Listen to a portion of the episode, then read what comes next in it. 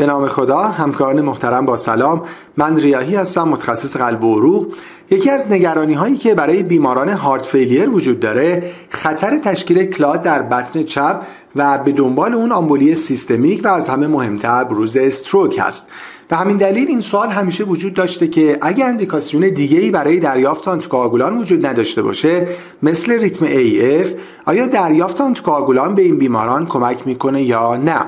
در آخرین متاانالیزی که روی trial های مرتبط با این سوال انجام شد نتایج 5 trial شامل 9490 بیمار و 21000 بیمار سال مورد بررسی قرار گرفت و دیده شد که در بیماران heart failure با ریتم سینوسی دریافت آنتیکواگولان نسبت به آنتی پلاکت یا پلاسبو به صورت significant باعث کاهش بروز stroke شده با یک odds ratio 60 درصد و یک number needed to treat 77 و در مقابل اما به صورت significant باعث افزایش ریسک خونریزی هم شده با یک odds ratio یک ممیز 92 و یک number needed to harm 50 و بدون تاثیر significant روی بروز mortality